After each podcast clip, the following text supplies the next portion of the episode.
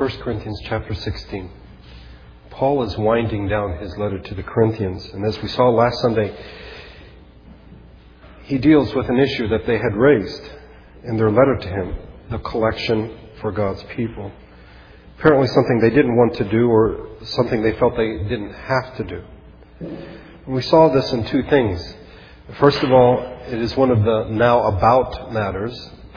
The rest are hostile and antagonistic uh, in tone, so I'd say they're not happy about this.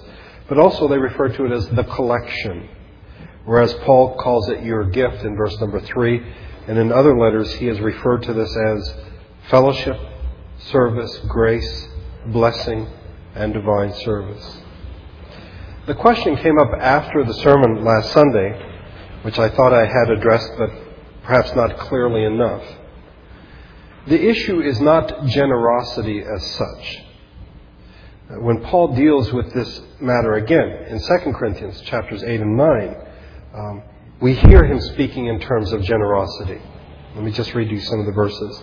He starts out, And now, brothers, we want you to know about the grace that God had given the, has given the Macedonian churches. Out of the most severe trial, their overflowing joy and their extreme poverty welled up in rich generosity. Then in chapter 9, each man should give what he has decided in his heart to give, not reluctantly or under compulsion, for God loves a cheerful giver. And then one last, also in chapter 9, because of the service by which you have proved yourselves, men will praise God for the obedience that accompanies your confession of the gospel of Christ, for your generosity in sharing with them and with everyone else. But here the issue is not generosity. It is quite different. It is the question of unity among God's people. And that is quite apart from public worship. This is not something that's to be done with other Christians around. The Corinthians were supposed to set aside some money every Sunday which would be collected when Paul came to Corinth. And that setting aside of money in part was to be a reminder that they were members of something much, much larger, that they had brothers and sisters in Palestine that they had never met, but with whom they had a connection. It is a connection, apparently, that the Corinthians are more than willing uh, to ignore. Paul, throughout this letter, has emphasized the organic unity of the church. We are the body of Christ. This is a unity they have ignored at the local level. I mean, with people they see every Sunday. We shouldn't be surprised that they want to ignore it, if you wish, on an international level and to send money to Jerusalem. As Paul continues here in this final chapter, he tells of his plans, his travel plans, those of himself, of Timothy, and that of Apollos, which is what we will look at today. Let's read, first of all, verses 5 through 12 here in 1 Corinthians 16. After I go through Macedonia, I will come to you, for I will be going through Macedonia. Perhaps I will stay with you a while, or even spend the winter so that you can help me on my journey wherever I go. I do not want to see you now and make only a passing visit. I hope to spend some time with you if the Lord permits.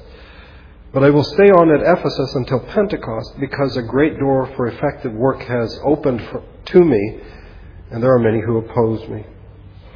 If Timothy comes, see to it that he has nothing to fear while he is with you, for he is carrying on the work of the Lord just as I am. No one then should refuse to accept him. Send him on his way in peace, so that he may return to me. I am expecting him along with the brothers. Now, about our brother Apollos, I strongly urged him to go to you with the brothers. He was quite unwilling to go now, but he will go when he has the opportunity. Earlier in this letter, in a particularly heated section of the letter in chapter 4, which Paul is dealing with the issue of his authority, which apparently the Corinthians no longer are accepting, he tells the Corinthians that he was planning to visit them soon. I will come to you very soon if the Lord is willing.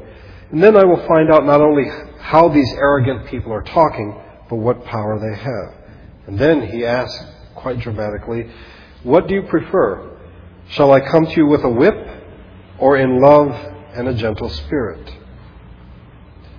First, he would be sending Timothy, however. I'm sending to you Timothy, my son, whom I love, who is faithful in the Lord, he will remind you of my way of life in Christ Jesus, which agrees with what I teach everywhere in every church. In the passage we looked at last Sunday, uh, Paul tells them that he is indeed coming to Corinth on his way to Jerusalem. Now, beginning in verse number 5, we get the details of Paul's uh, itinerary. The information is straightforward. Paul is in Ephesus when he writes this letter. He's planning to stay there until Pentecost, which means he's probably writing this letter in the early spring, perhaps March. Uh, and instead of going, which you could catch a boat and go straight from Ephesus to Corinth, which would be the shortest route, he's going to go across over to Macedonia, the province north of Achaia, where Corinth is, and then work his way down through Macedonia and then come to Corinth and spend the winter with them in Corinth. There seems to be no hint of any tension here, uh, but he is concerned how they will receive Timothy, and that, I think, sort of lets us know that everything isn't well between Paul and the Corinthians. So let's look at his itinerary. We can reconstruct it, the, the traveling that he planned to do that year. First, he planned to go through Macedonia, through, from Ephesus. And we know from Acts that the churches in Macedonia included Philippi, the Philippians, Thessalonica, the Thessalonians, Berea, the Bereans. There must have been other churches as well, but these are the three that are mentioned in the book of Acts.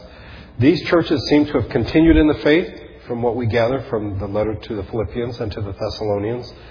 But Paul hasn't seen them in a while, and he wants to visit them and to encourage them in the faith. And so he will go through, he will pass through Macedonia on his way to Corinth.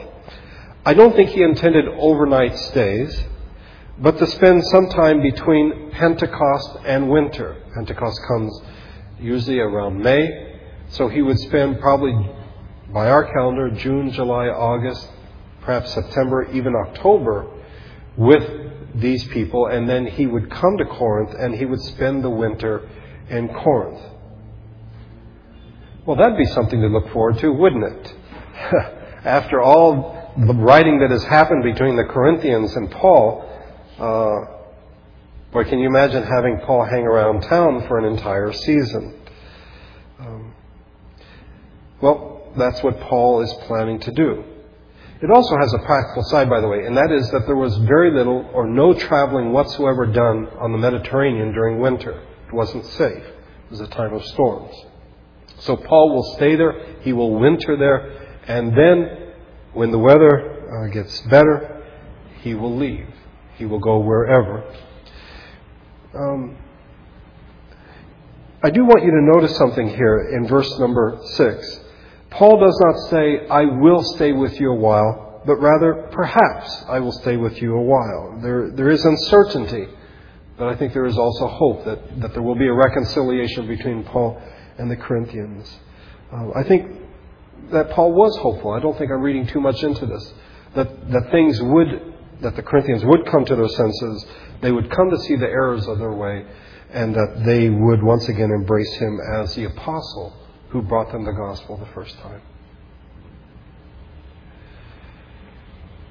And then he says, then I'll go wherever. And, and in this, Paul sort of throws us at least a curve or two uh, it appears, first of all, that Paul's not quite clear where he's going after Corinth. Um, some might say it's no big deal um, that Paul doesn't know, but I just think it's worth noting that, that Paul had plans. He was going to go over to Macedonia, come down to Corinth for winter, but from there, from there on, he wasn't quite clear as to what he would do. The second thing, though, is, is really quite intriguing.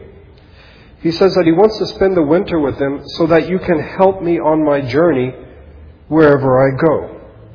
The verb in Greek, help me on my journey, is a technical one, and it means to provide a person with food, money, and traveling companions so as to ensure a safe arrival at a person's destination. From what we know of the early church, this was a key component of Christian hospitality. That not merely did someone come and spend the night at your house, but that you would provide them with food, with money to help them on their journey, and perhaps even send somebody to the next town with them just to make sure that they got the right direction and, and would get to where they were going safely. It sounds wonderful. It sounds, for lack of a better way to put it, very Christian. But if you've been with us in our study, chapter 9 is all about the fact that Paul refused to accept money from the Corinthians. He makes a strong case that he had a right to expect material support for them, from them, but he then explains why he did not accept it. And apparently, this is a big issue. It comes up again in the second letter, uh, in chapter 12, at the end of uh, the letter. Um, Paul says, How were you inferior to the other churches, except that I was never a burden to you? Forgive me this wrong. In other words, I never asked for financial, you never gave me any financial help, and, I, and I'm sorry that I did that. But in otherwise, you're not any different than the other churches. Here, however, Paul is asking for their material support, that they would help him on his journey wherever it was that he would go. The fact that he offers them the opportunity to help him on his journey, um, I think, shows that well, that an accommodation is being reached, that Paul understands uh, the discomfort that they feel, and that he is willing to accept something from them.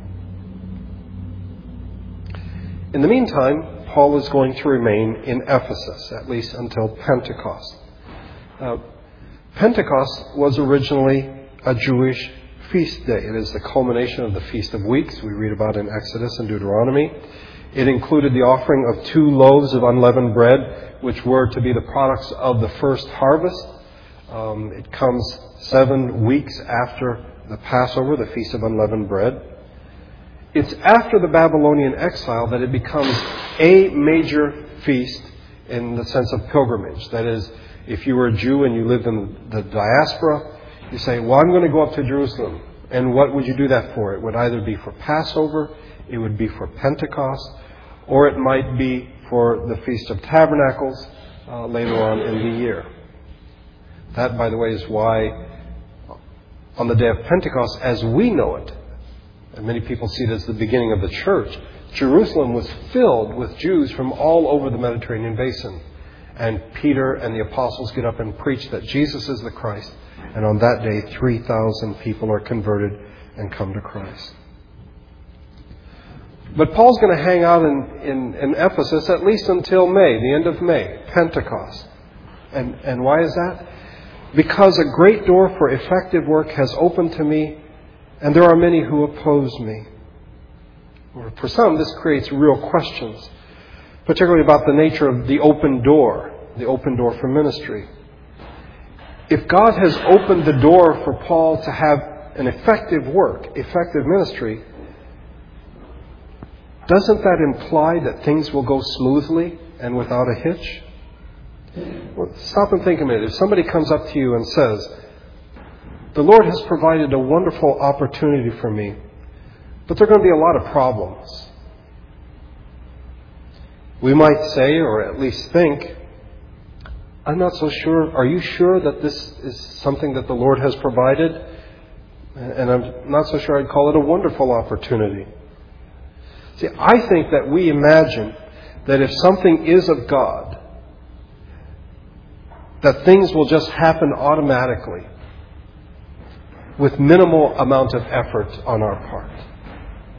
That if God has opened a door for us, then we will just sort of waltz our way in, just sort of cruise in without much effort on our part, and then we can say, ah, I know this is of God. God has blessed me because, you know, I didn't really do anything and, and everything just sort of worked out. I suspect that that is the way we view the open door of opportunity. Paul had a much different view in that he believes it is a great opportunity and he knows that there will be great opposition. And if you think about it, this is Paul's ministry in microcosm. Wherever Paul went, he had great freedom to preach. And then he had great opposition. It seemed inevitable that Paul ended up in jail or getting arrested or getting thrown out of town, on several occasions, even being left for dead. I think we would say to Paul, uh, Brother Paul, we need to rethink your philosophy of ministry. Why is it that you seem to have problems wherever you go? Now, either you're just an obnoxious jerk and you need to sort of work on your person skills, or God may not be leading you to do these things. Maybe this is just your own selfish ambition. You want to go to the Gentiles and not the Jews. And, and maybe that's why you're having all of these problems. Paul would say no. I'm staying on till Pentecost because a great door for effective work has opened to me. And I know that there will be many people who oppose me. See, I think we should understand that difficulties and opposition should not be taken as in indicators that we are doing the wrong thing or that we're not in the Lord's will, God's perfect will for my life. No. On the other hand, we should be careful that we don't go in the other direction and assume that difficulties mean we are doing the right thing. Our circumstances do not dictate the rightness or the wrongness of our actions. We need to make sure that what we are doing is right by God's standard, by God's word. And Paul was excited. You know, I think if I were Paul, I'm ready to get out of Ephesus because the opposition is there. Let's go. Let's go meet. Let's go meet with the brothers and sisters, people who like me. You know, why should I stay here and face opposition? Well, for Paul, the two went hand in hand. See, stop and think a minute. If, if you ever say to someone, or someone says to you, the Lord is blessing me,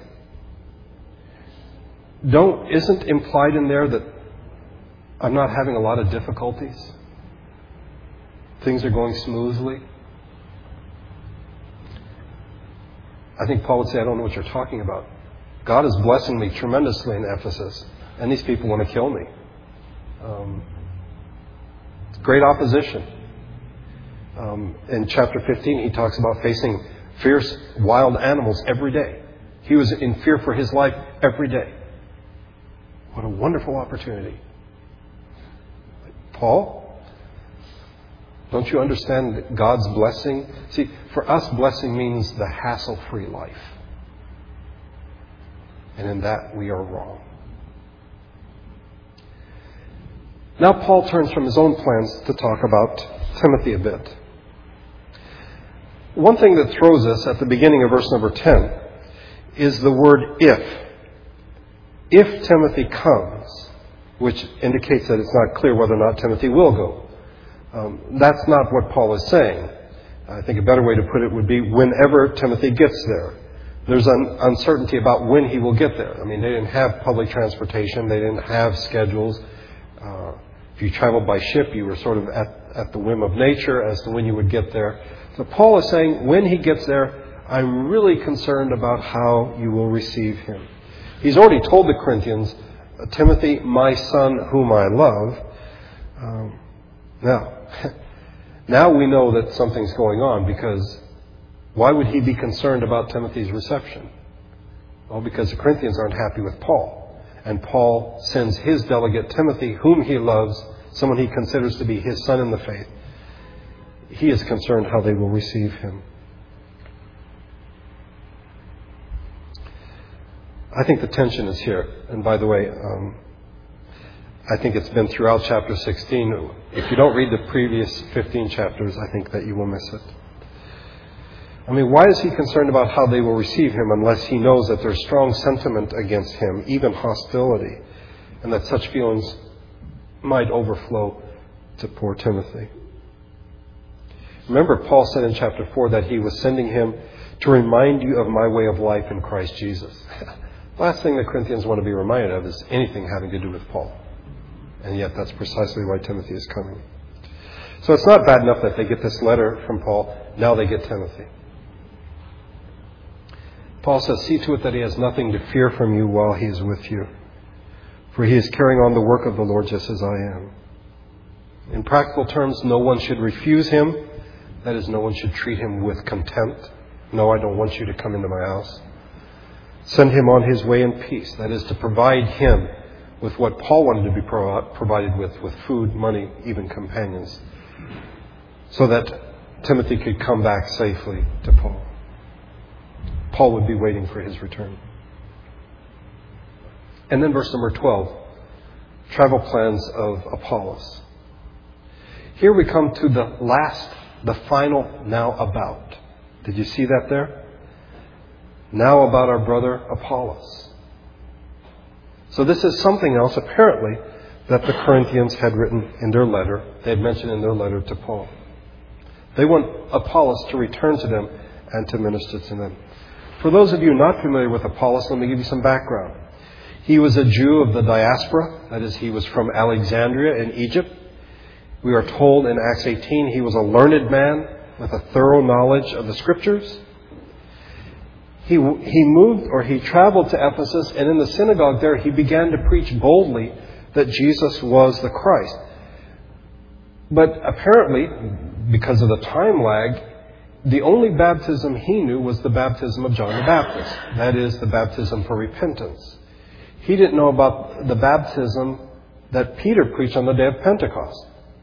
That is, that you repent and are baptized in the name of the Lord Jesus. That is a sign of identification. You are now a part of the body of Christ. So Priscilla and Aquila, wife and husband, whom Paul had met in Corinth, they had since traveled to Ephesus, they say, Come have lunch with us. And they take him home and they explain to him beyond what he knew because his knowledge sort of got cut off. He knew that Jesus was the Christ, but he didn't know about the baptism of Jesus. And they explained to him. At some point in that, he decides he wants to go to Achaia, where Corinth is. And the brothers in Ephesus give him letters of recommendation, letters of introduction. And he is very effective in Achaia. And we would assume that includes Corinth. We read in Acts 18, on arriving, he was a great help to those who by grace had believed. For he vigorously refuted the Jews in public debate, proving the scriptures, or proving from the scriptures, that Jesus was the Christ. And no doubt this contributed to what we saw in chapter 1 people saying, I belong to Apollos. I'm, I'm a disciple of Apollos. That's part of what led to what Paul wrote uh, in chapter 3 about the role of Paul, Apollos, and other apostles. Let me read to you from chapter 3. What, after all, is Apollos?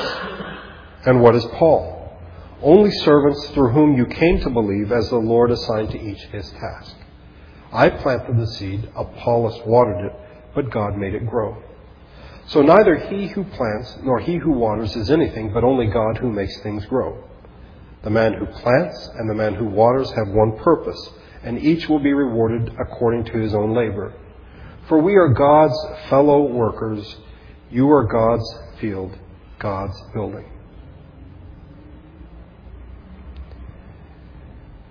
But apparently, Apollos is a favorite of many in the Corinthian congregation. They don't like Paul, they like Apollos.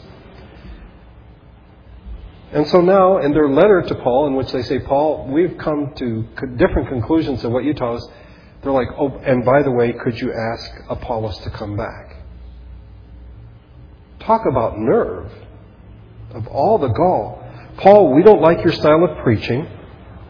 We don't like your teaching. We don't think you're particularly spiritual. But we do like Apollos. We really like Apollos. And, and could you tell him so he could come over and preach to us? It is remarkable the nerve of these Corinthians, but equally remarkable, or more so, is that Paul complies with the request. Now, about our brother Apollos, I strongly urged him to go with, to you with the brothers. And these are probably the three men that are mentioned later in verse number 17 Stephanas, Fortunatus, and Achaicus. They had brought the letter from Corinth. They are now taking Paul's response, and Paul tells Apollos, Come on, you should go with these three guys. You have traveling companions you can go over to the church in Corinth. Paul wanted what was best for the congregation in Corinth. If they wanted to listen to Paul, I mean to Apollos and not Paul, Apollos our brother, then yes, if that would help them in their growth in the Christian faith, by all means, Paul strongly urged him to go. Paul doesn't blame him for the problems in Corinth. Paul could confidently send this man because he knew that what he preached is what Apollos preached, is what the apostles preached, which is what was preached in every church except Corinth. The Corinthians were the exception, not the rule. And so Paul's like, yes, by all means, Apollos, go over to Corinth and preach to these people. Well, perhaps just as remarkable, Apollos refuses to go. Paul says he was quite unwilling to go now. Well, again, if you've been with us through our study of 1 Corinthians, uh, based on what you know about the Corinthians, would you want to go to Corinth? Would you want to go and hang out with these people and preach to them every Sunday? I don't blame Apollos for not wanting to go, but I think there's something else. Apollos stands with Paul. He will not be part of this, oh, I belong to Paul, I belong to Apollos, I belong to Peter. He will have none of that. He stands by Paul and he rejects this factionalism that has developed in the Corinthian church. He and Paul are co workers. As I mentioned last Sunday, in coming to the, this last chapter of 1 Corinthians, depending on our temperament, uh, we may have high or low expectations. And I think many people may even see chapter 16 as a throwaway that all the doctrine is in the first 15 chapters, and the last one is just sort of housekeeping, oh, by the way, you know, those types of things. Um, boy,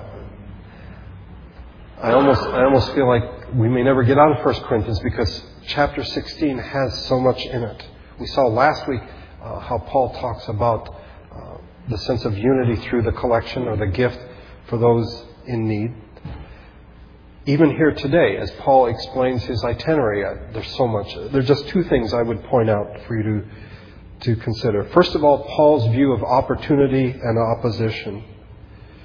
The difficulty does not negate, negate the, the reality of opportunity. Open doors do not mean easy days.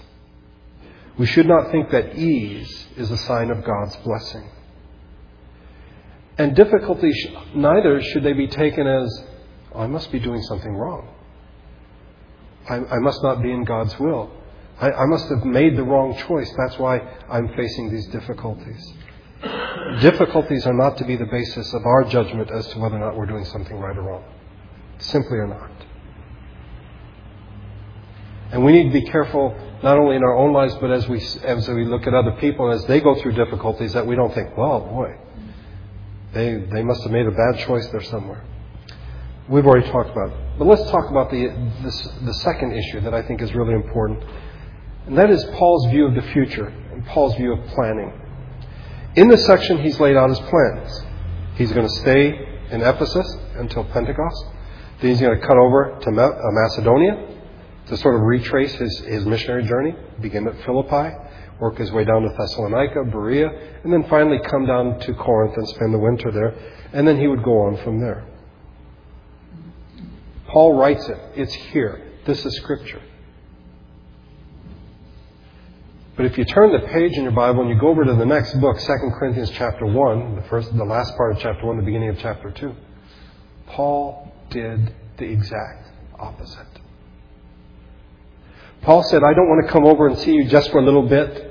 I want to go up to Macedonia and come down, and then I can spend more time with you and spend the winter with you. In fact, what we're told in chapter 1, he did cut over from Ephesus to Corinth by ship and spent just a brief time there. But this brief visit was so traumatic, and it developed into such a major crisis in Paul's relationship with the Corinthian church that according to some who know the scriptures, it took two more letters and two more visits by Titus to settle things down. And, Paul has to explain himself in 2 Corinthians. They're like, hey, in the other letter, you said you were going to spend winter with us. You said you were going to go to Macedonia. You weren't going to just come here for a little bit. And then what do you do? You come here for a little bit, and then everything just blows up and you leave town. And Paul has to explain why he did the things that he did.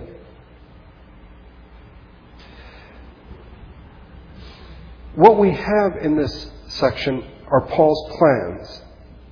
Plans which didn't happen. They did not come to fruition. And I'm struck by the fact that it's still a part of Scripture. Because it could have very easily been edited out. Don't include this because the Apostle Paul says, here's my itinerary, guys. This Ephesus till Pentecost, Macedonia, spend the winter in Corinth, and then I'm either go to Rome or go back to Jerusalem. And it doesn't happen.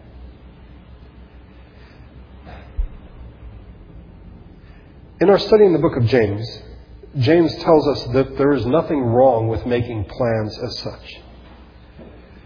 But when we make plans, we need to take into account our ignorance of the future. We don't even know what tomorrow will bring. Our frailty, James says our lives, we're just like a vapor that's here today and gone tomorrow.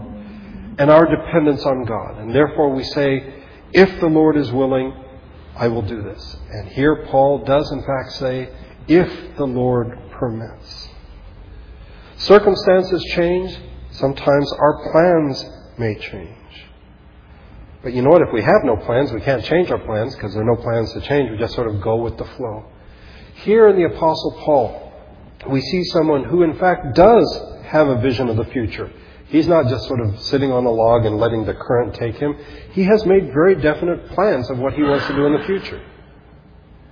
But I think there is also a humility and a recognition that sometimes it doesn't work out. Particularly in the ancient world, you could get on a ship and the winds be against you and you not get to where you're going.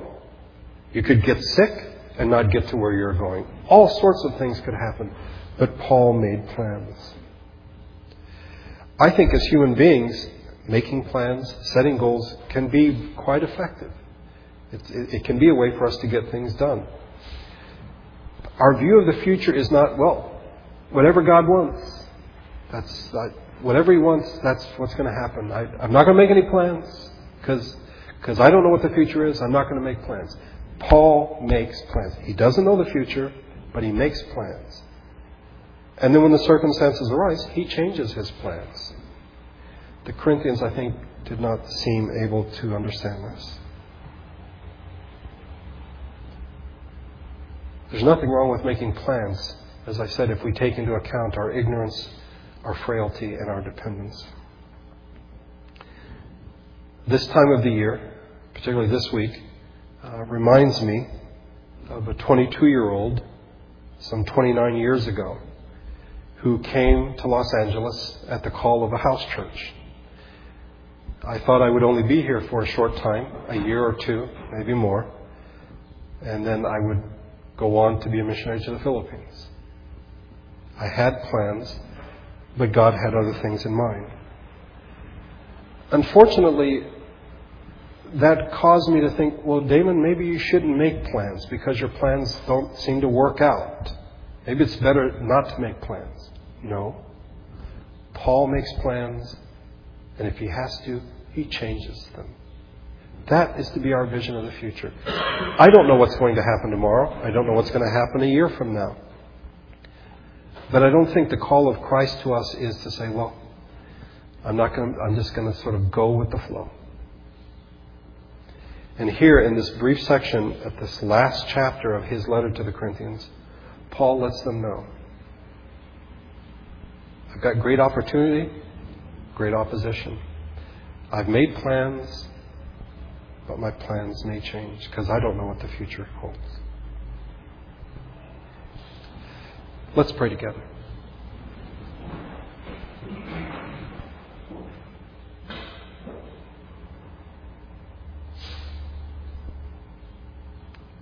Father, I suspect that if the Apostle Paul were to come back and talk to us, we would really disagree with him about a lot of things, very practical things.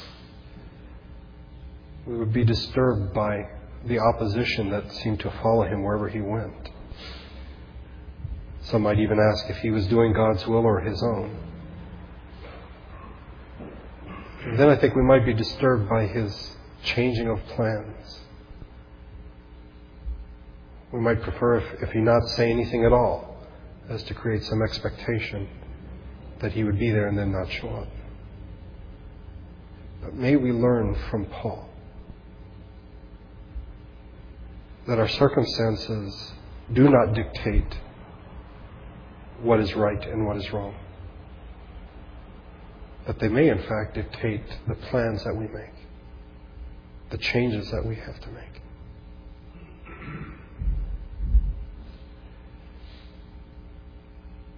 I thank you for Paul's concern for the Corinthians, in spite of the hostility from them, that he was still willing to send Apollos.